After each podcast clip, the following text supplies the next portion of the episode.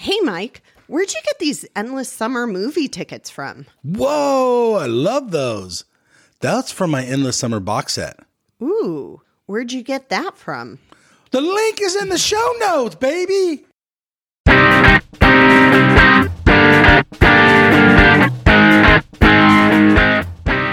Hey, this is Mike with the Quivercast, brought to you by QuiverBuilder.com, where you buy, sell, surf. All right, good morning, everyone. We're in Huntington Beach parking lot on the north side of the pier with Mr. Pat Starkey here on the Quivercast, brought to you by QuiverBuilder.com. Hey, uh, so we know who you are. You're Pat. So, hey, Pat, how'd you start surfing? Wow. Uh, let's see. I guess like a lot of other kids, you know, started off bodyboarding, you know, about when I was 10, 11, was playing some uh, some uh, organized sports, baseball, and next thing you know, a kid comes up to me and says, uh, "You want to you want to buy a surfboard?" Next thing I know, I bought a sixty dollar old school '90s board, loved it, and uh, just took off from there. Man, it was uh, once I got to my feet, it was all over. No more boogie. And then, okay, what year was that approximately? Oh boy. Let's see. I was 13 at the time when I got my first stand-up wave. So, let's say, gosh, dude. Man, it's got to be mid 90s, right? Or am I, am I way off here on my age? Had to be mid early 90s when I when I got my first stand-up wave. But uh, I've been boogieing since I was 10 till about 13. So you had three years of boogieing. You had a little bit of water experience. Yeah. A little wig and pounded probably, and a little short pounds. Southside Shore Break or Uh, Southside Seal? Seal, yeah, Southside Seal. So what was your first wave stood up on? Was it north side? It was definitely definitely Seal. I want to say North Side. I don't think I'll ever forget it either because the you uh, remember the wave? I do because uh, just like they say, man, when that surfer gets that feeling, dude, only only you know it. And uh, from then on, I wasn't I wasn't going back down to the belly, except for paddling and uh, paddling and standing, you know. But uh, gosh, dude, I, I definitely know the feeling for sure. And then you're so you're surfing, and it's in the '90s. What was the crowd like? Like were you sitting on the inside of Seal Beach? Were you going like?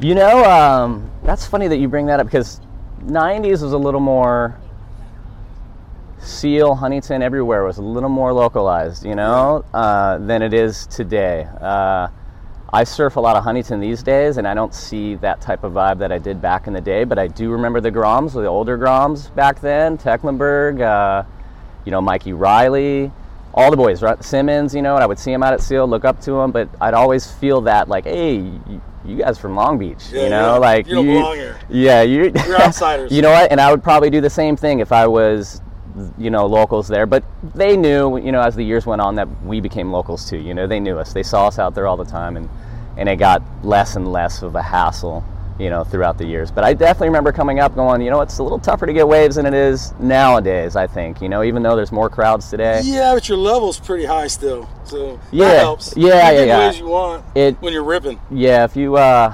definitely get more and uh, more waves and a little more respect, I guess, if you're, you know, they know you Were can you actually do something. contests at that point? Not yet. I don't think I started till I was about maybe 16, 17. I- It was late start on the contest. I know my dad was kind of upset too about that because he was really pushing me to do baseball, you know, growing up. He's like, you know what? I remember him saying it to me when I was five. He's like, if you want to do this, do it. Give it your all, you know, you Right. do it. And then about when I was 13, I felt really bad about this because he had put all this time and effort. And I'm sure this happens with a lot of kids, you know, and a lot of father parents and stuff like this, that uh, something else came along that it just, I loved it more than baseball, you know? I just, Yeah, it broke his heart, but you you were kinda, stoked. kinda. But next Your thing I know, wasn't in the baseball. not anymore. Not at that time. I'd already been playing, you know, a good nine, you know, ten years almost straight, and then I noticed he kind of transitioned over from taking me to batting cages and stuff to two a days on the weekends. You know, he would drive me to the beach, you know, and, Yeah. and stay down there all day with me. And, Oh, really? And Cool. and the contest too. He would take me, and uh, he was there. He was supportive. I, I couldn't ask for a better father to, to Right. transition into something from like that. You know. So he's always been supporting you. A- absolutely. He- That's you know, awesome. I know he was a little bummed, but uh, I'm glad he. Did he? uh, And he kept that quiet, or did he share it with it? no, no. I, I just kind of felt it a little bit, you know, Yeah, you because because you know playing baseball was decent, you know, pretty athletic, and uh, and there could have been something there, but you know it got tiring. It got tired, and and here I am, 25 year, you know, 25 years later, surfing, still love it, just like I, you know, like it was day one. It's hard when it's 90 degrees and you're on the diamond, when you could be like hanging out on the beach and it's Yeah. 90 degrees and the, the waves are good. Yeah, yeah, yeah. You got your friends out in the water hooting and hollering and Yeah. just having a blast. So, um, tell us one good short version, long story short, Mm-hmm. uh, of a surf trip or a surf a surf story. Anything. It can be anything. Hmm. You showing up, and it's you know it's four foot and offshore, or you went on a trip somewhere. You know, uh, with all this surfing and stuff, I've I haven't been to Hawaii yet. Really? Yeah, uh, been to Mex quite a few times. To Tahiti once.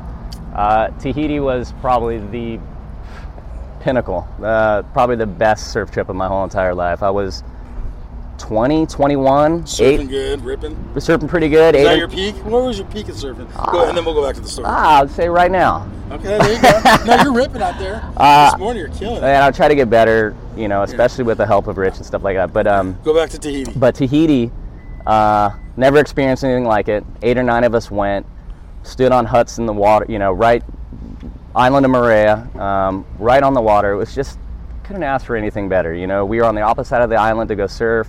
We would take a bus, and I remember there was swell for that week that we were there, and uh, the opposite side of the opposite side of the island didn't really have that much surf. But when we took that bus ride to the other side of the island, we saw started seeing these outer reef sets start breaking, pounding, and we were kind of freaking out because you know none of us have been on a trip like this and experienced this type of power and waves and stuff like that. But uh, it was unbelievable. I, I definitely surfed the biggest waves of my life that day, and that was probably t- a good 20, 20 years ago. You know, 20 How when I was was 21. Ah, I'd say 12 to 15. You know, I don't. I don't know. I'm talking faces here. I'm not Yeah. talking Hawaii. I've never Yeah. even been to Hawaii. But uh, when I'm just, you know, young man, you know, pretty much still a kid, you know, paddling out there and seeing these huge sized waves, it definitely got to me. And uh, luckily, friends were out there with us to kind of to kind of keep it all together. And uh, Sweet. yeah, so uh, So trips. you didn't chicken out. You were getting pushed. oh, absolutely, dude. The guys, Were you, you, know, you herring a little I was a little worried for sure, dude. Yeah, and uh, a couple of the local guys came out too, and and there was a few ways where I was just like, dude, I, I think there's a bigger one out the back. I'm going on this one right here, you know, and end up next, thing you know, I end up snaking, you know, a local, you know, and uh, How'd that turn out? I remember him waving to me, dude, just saying, "Go in, dude, go in." We're a quarter mile paddle out, dude. This is on the, uh, you know, Yeah, on a putting up your pass. shit. Yeah, he was, but I was young at the time. I was freaking out. I'm like, dude, I think there's a bigger wave out there. I am deal with that turning and going on this one, you know, like you know, and uh, I mean, there was a couple ways that we were out there on the pass, kind of closing out the pass a little bit, and it was just, you know, out of my level, you know, and. Yeah. Uh, but but we were getting pushed. We were all, we had our friends out there. It was pretty safe, but uh, we were all kind of freaking out. But it was it was good times for sure. Right on. That Yeah, no like regrets. a rad trip. So, what's currently under your feet? What are you riding today? Oh, dude. Are you riding? Are you sticking with uh, one one board, or you got a couple in your quiver? Uh, I have quite a few boards. Uh, last time I checked, I had 12. Just gave two of them away. They're all Richard Payne boards, man. You. Um, you know, Rich has kind of been like my surfing dad, I guess, so you could say. My dad is no Your longer with us. Pretty much my mentor, and uh, I've never ridden anything else. We've just been experimenting together, trying to find the right volume, the right size, and we're getting better and better each board. Uh, the last two he made me were, were pretty insane. Um, and I've been riding this past one that I just buckled today uh, for a good six months at least. This thing is just Really? fire, dude. I'm I have no desire So to you're a little sad today due to the Yeah, a little bit. waves on it. Yeah, I got a couple waves. Uh, paddle back out thinking everything was fine and reach up to the nose of the board and that thing is pretty much creased and buckled and uh, but I have a very good shaper slash uh, ding repair guy that's probably going to take it home and have it done for me tonight, you know? So pretty stoked on that. But Richard Payne all the way through. I'm not riding anything else. There you go. What? Well, this might you might have already answered this question, but of all time, all their whole surf career, what was your favorite board? all time favorite career. It's got to be this last one because we're it's a it's a 5.8 uh, it's gosh 25 and a half liter Richard Payne model man this thing is a potato chip it's been holding up it's you know it's doesn't have any glass on it it's probably a four ounce glass but the thing is just Is it poly or, epoxy? it's a it's a polyurethane um, I have rode an epoxy in the past just liked it got back on a PU from Rich on the very next board and uh, love that one even more. So I, I don't know. There's something about there's something about the the feel uh, under my feet when I ride a PU board compared to an epoxy. Epoxies are fun. I, I like them, but uh, A little springy and uh, but yeah. yeah, I like epoxy, but that's why I asked the questions. Everyone has their own theories. Yeah, the only epoxy I've ever had, I, I kind of I bought off the rack, got a good deal uh, as a Slater Designs board, but it was fun. I'll tell you, it was a fun board. It was something new. But as soon as I got back on a PU, uh, a new board that Rich made for me, I was just in love, and, and I haven't even picked up that Slater board since. So, um, yeah, Richard Payne PU board all the way. And then the final question is going to be if you could have any board, right? Like anybody, it doesn't matter. Like they get passed away, like all time. Like put it on your wall. Maybe you want to ride it once. What board would it be? It's pretty easy. I have a Shaper, past shaper. Well, I'm a big Machado fan, so I used to ride these Merricks back in the day Okay. and have these really cool designs on them. Um, but Machado, being a goofy footer, uh, back in the momentum days, he used to draw all types of crazy stuff on their boards, and uh, he's had some pretty pretty wild ones. But if I if I had to have like a, a moment, you know, like a, a board that collectible a board. collectible board, I would, you know, I, why not? Why not my favorite surfer of all time? You know, start off with one of those There you go. something back to where he was riding, maybe a little longer, like the ones he late '90s where they're all riding these longer Yeah, yeah. potato super chips. like 18 or 17 and a half. yeah, you're like, what are they riding? These, you know, and now and now we're all riding these little smaller potato chips. So um, definitely, uh, definitely Machado board, man. That's that's something I, I would love to have. Cherish. So uh, for the design of the shape of the board, or for his artwork, Uh, or both? You want to comment? You want that board? just you just saw that, momentum. just seeing him for the first time back in the day in those momentum videos and going, all right, Merrick, he's riding Merricks, okay, and then all the guys were always coming up with some kind of weird little design, whether it be Slater, you know.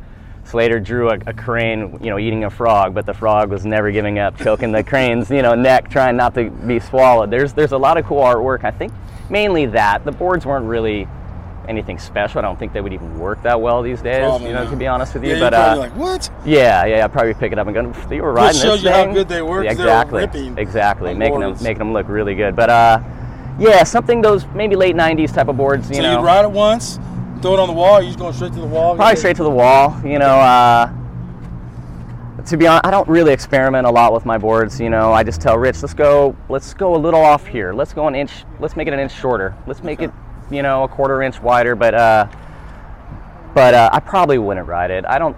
I don't ride any other boards like Yeah. long boards or really. I just kind of stick to.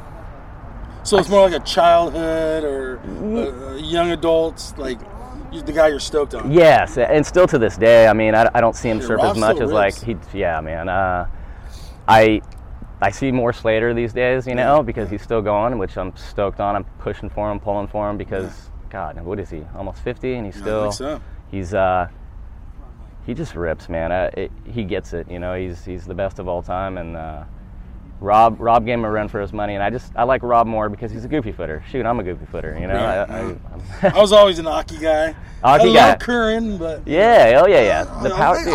Occy, you know. There's a couple cool shots. Luke Egan, Occy, back in the damn, you know, you remember when you were a kid looking at the magazines, Yeah. opening them up and going, whoa, here we go. Goofy footer, just killing it. I Um, got the last episode or issue of Surfer, and I was so bummed. Like that's it. yeah, Era's over. yeah, that's it's crazy times that uh, we're all going digital and, uh, but um, I still like the old guys for sure. I'm an old guy myself now, and uh, I still look up to those same guys that I've You're always ripping looked a lot up of the to. young kids out of the water, though. Well, I'll trying, tell you that. trying, trying to All keep right. up. Thank you, Pat. I Yeah, man. appreciate It. And uh, thanks for the interview. Mike, thank you, buddy. Thanks again for listening. If you like this episode, give it a thumbs up and hit subscribe. And don't forget to visit quiverbuilder.com where you'll find your next magic board. I'll see you in the lineup.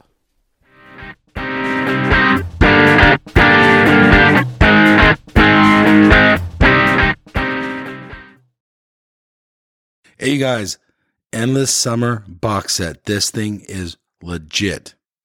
It's authentic, numbered certificate in it.